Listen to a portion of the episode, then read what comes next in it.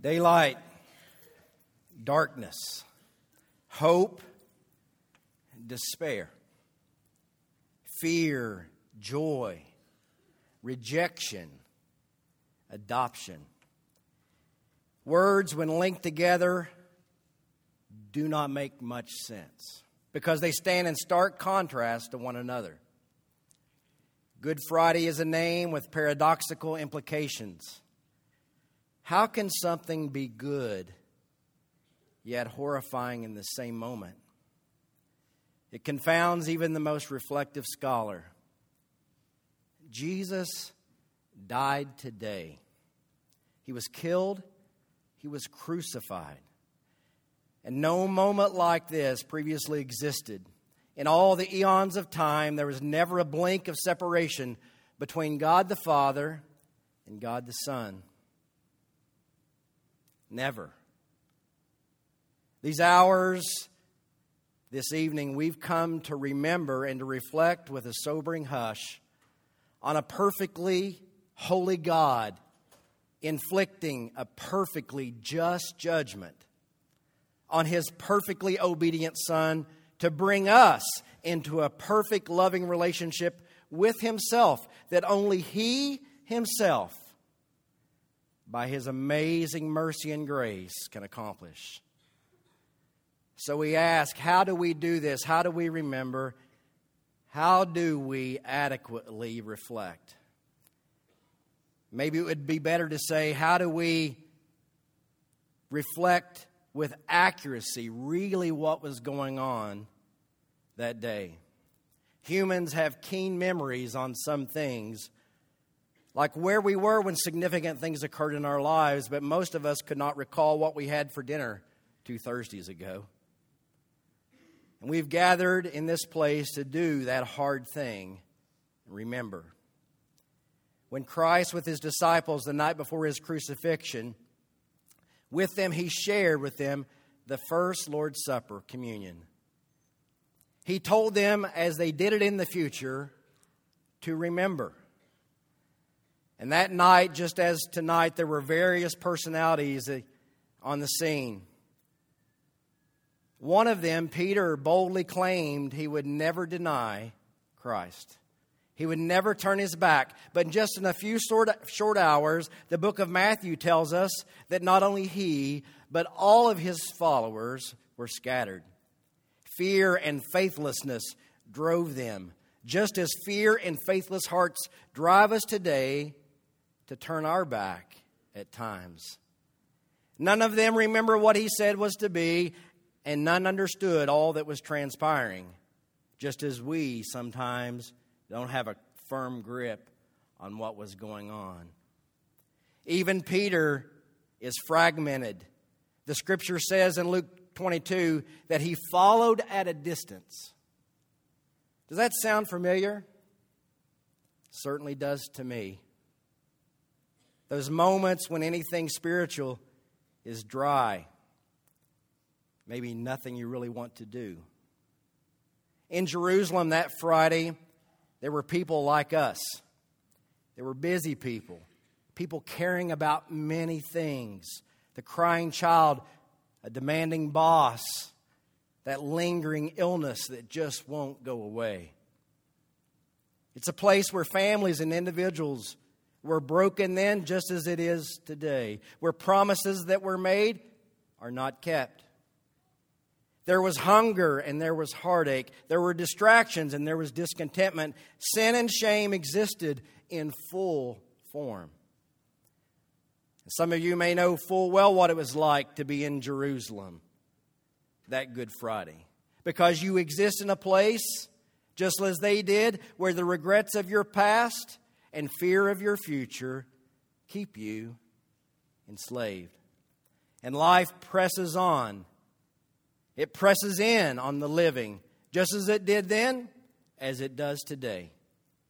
And most people who were present in Jerusalem had no idea what was transpiring on this garbage heap outside the city. No one really understood the full ramifications of how sin and sorrow were about to meet their match. Some were close enough to witness the very act, but most, just like us, could not see all that was happening. So here we are, 2,000 years removed from that moment, and thousands of miles, yet we were there if you've trusted Christ as your Savior. We were there to experience a trade that only God could do. We got Christ's innocence, He took our sin. All of it. Yet, yes, even those unnamed things, even those things that only God and we know really about us. We are much more comfortable at a distance, dealing with generalities viewing the cross as silhouettes, as, as people as faceless smudges. But distance sometimes will get you denial or indifference, even ignorance of really what's transpiring. But if you come close and if you move up that hill, you will witness an unspeakable gift. And you will move from here tonight with a new memory, a memory of 2 Corinthians 5:21 in sharp relief. He made him who knew no sin to be sin for us, that we might become the righteousness of God in him. And as we move through this time tonight, it is appropriate for some quiet reflection, for some prayer. And that God would guide our hearts, that our chains would be loosened, and we would enjoy the freedom that was purchased this day. I'm going to ask you to bow with me now. And let's pray.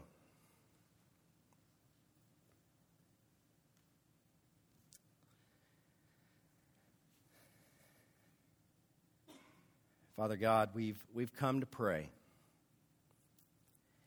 And we come by one name in the character and the perfect work of our Savior, Jesus. We come needy. We come with our baggage. We come with our self righteousness. We come with our legalistic tendencies. We come with our excuse making. We come with our sinful actions. We come with our mess. With our mess. We all have it. We come boldly because you tell us to come boldly to the throne of grace that we might receive exactly what we need. And we're here with a variety of need, with broad wants, but with narrow minds. We're here with fickle appetites and thankless hearts, and we're here as we really are. We're here sinners. Yet your children, adopted by you, sons and daughters of the Most High God, and nothing can separate us from you because now nothing separates you from your Son, our crucified and our resurrected Savior. We've come to remember that though the trivial screams for our attention, the essential occurred. You forgave our sins, and it was purchased this day. You did what we could not do you paid our sin debt. And our debt is bigger than we know. We've come to remember. Our darkness is more black than imagined. We've come to remember. Yet your love extends to us. Help us. Oh, help us, Lord. Help us remember.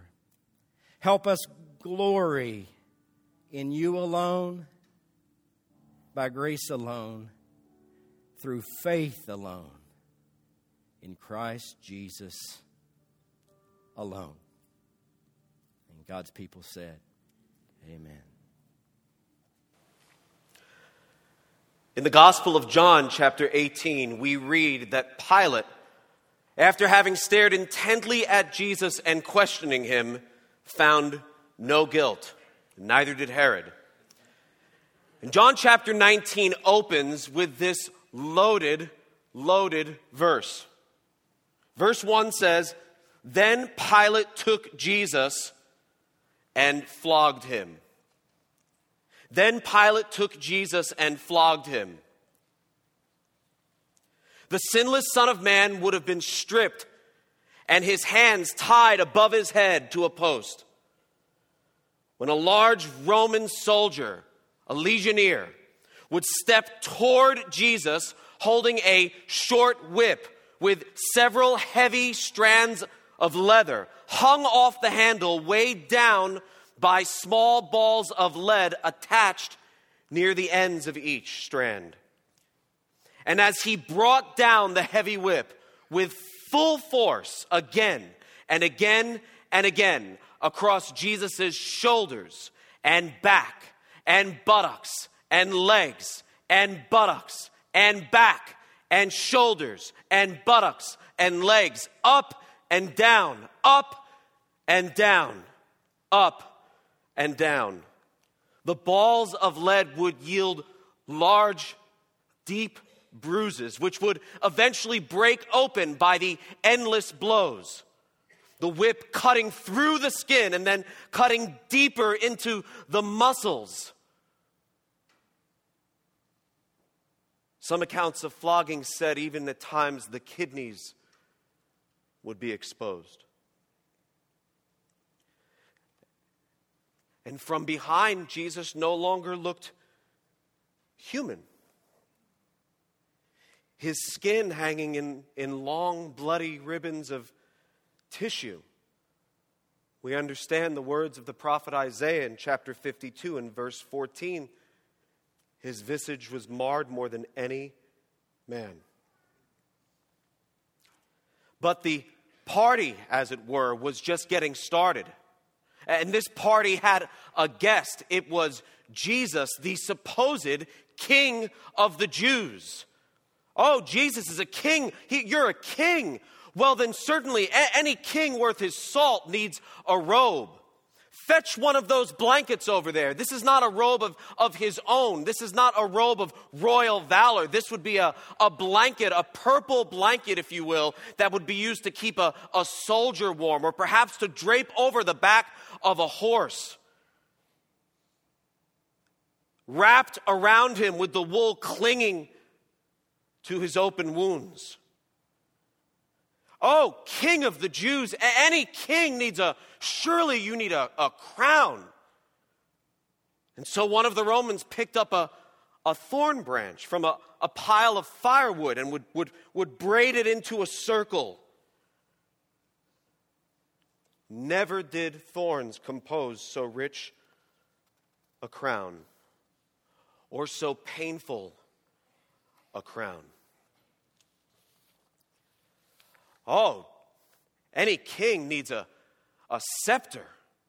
I mean, you need a scepter. Jesus, you're the king of the Jews. You need a scepter.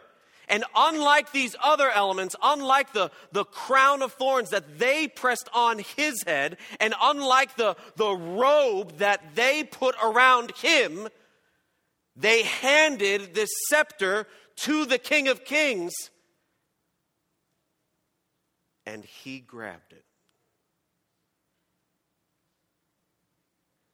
He reached out, he grabbed it. And no sooner after he grabbed it did a soldier take the scepter from the hand of the King of Kings and beat the crown into his skull as bloody sweat would pour down his face, perhaps temporarily blinding him, his, his stinging eyes momentarily taking his mind off the pain in his back. Oh, your majesty, hail, King of the Jews, high and mighty majesty.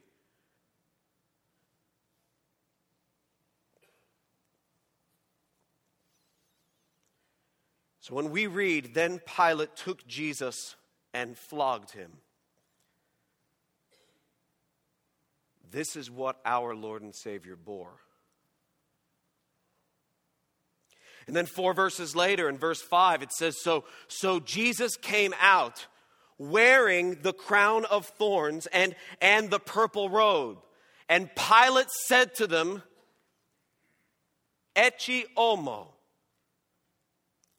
Latin for behold the man. Here he is. Behold the man. And tonight I would ask you to do that in your mind's eye. Can you do that? Can you can you behold the man? The son of man who scripture says his appearance was marred beyond human semblance. Take a moment, friends. It would do you well tonight to behold the man.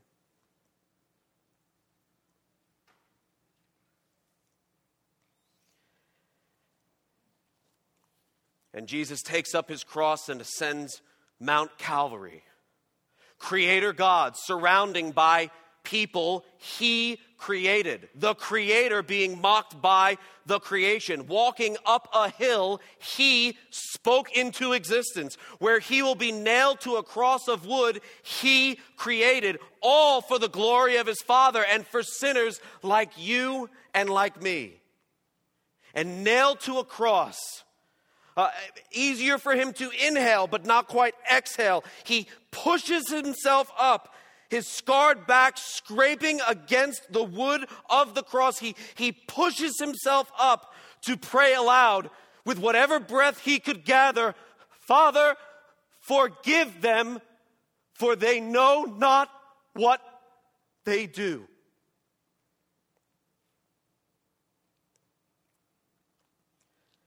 And in the early afternoon hours on that first Good Friday, the rain falls harder and the clouds blacken.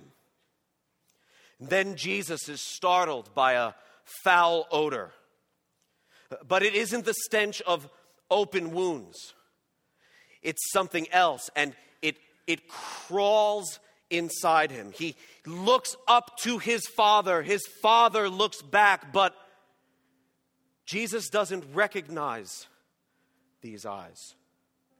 They pierce the invisible world with fire and darken the visible sky. And Jesus feels dirty. He hangs between earth and heaven, filthy with human discharge on the outside, and now filled with human wickedness on the inside. The Father speaks Son of man, why have you sinned against me and heaped scorn on my great glory? You are self sufficient and self righteous, consumed with yourself and puffed up with selfishly ambitions. You rob me of my glory and worship what's inside of you instead of looking out to the one who created you. You are a greedy, lazy, gluttonous slanderer and gossip. You are a lying, conceited, ungrateful, cruel adulterer.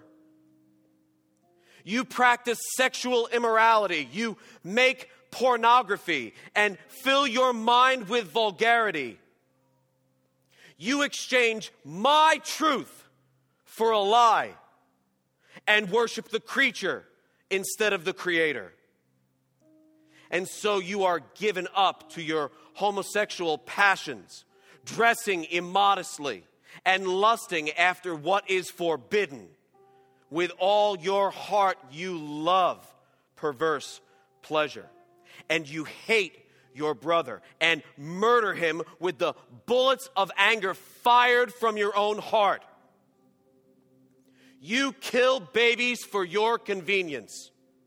You oppress the poor and deal slaves and ignore the needy. You persecute my people. You love money and prestige and honor you put on a cloak of outward piety, but inside you are filled with dead men's bones, you hypocrite. You are lukewarm and easily enticed by the world. You covet and can't have, so you murder. You are filled with envy and rage and bitterness and unforgiveness. You blame others for your sin and are too proud to even call it sin. You are never slow to speak.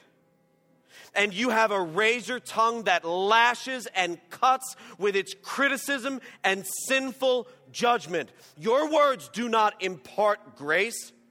Instead, your mouth is a fountain of condemnation and guilt and obscene talk. You are a false prophet leading people astray. You mock your parents. You have no self control. You are a betrayer who stirs up division and factions. You're a drunkard and a thief. You're an anxious coward. You do not trust me.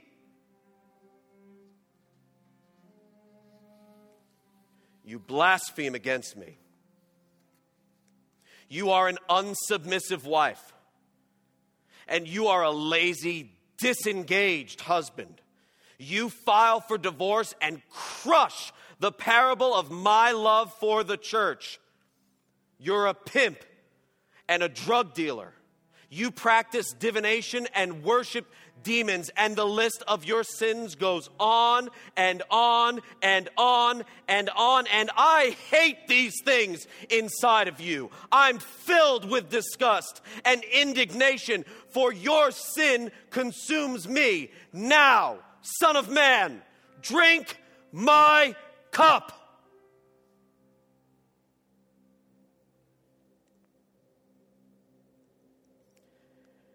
And Jesus does. He drinks for hours. He downs every drop of the scalding liquid of God's own hatred of sin, mingled with his white hot wrath against that sin. This is the Father's cup.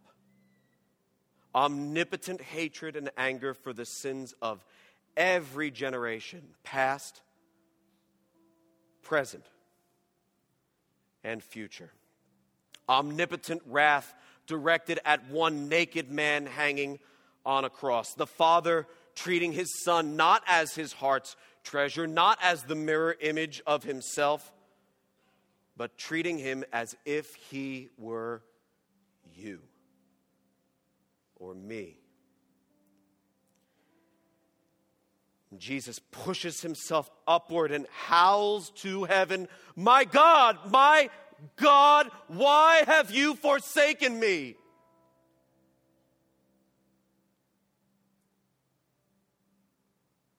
And there's silence, and there's separation.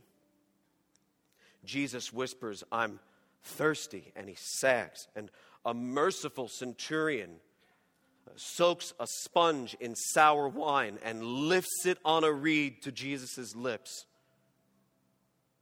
And the sour wine is the sweetest drink he ever tasted. And Jesus pushes himself up, up again, scraping once again, and cries, It is finished. And it is. Every sin of every child of God has been laid on Jesus, and he drank the cup of God's wrath dry.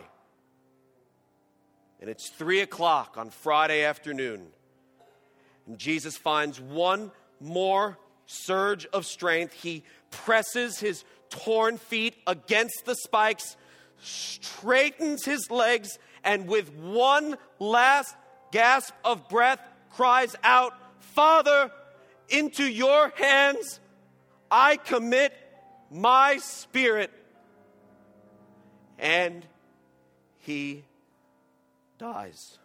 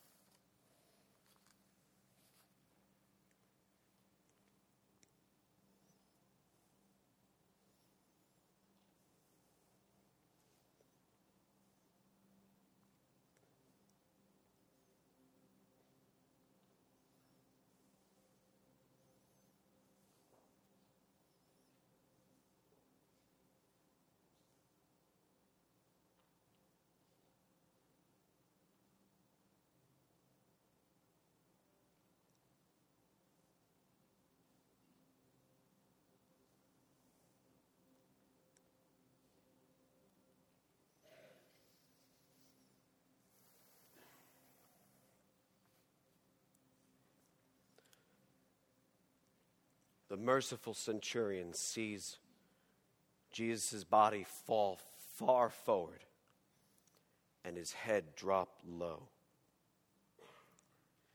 He thrusts a spear up behind Jesus' ribs, one more piercing for our transgression. And water and blood flow out of his broken heart. And in that moment, mountains shake and rocks split, veils tear, and tombs open. And the merciful centurion looks up at the lifeless body of Jesus and is filled with awe and drops to his knees and declares,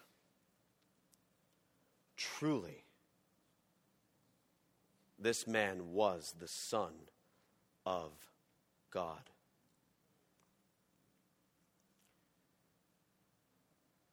Mission accomplished, sacrifice accepted. Behold the Lamb.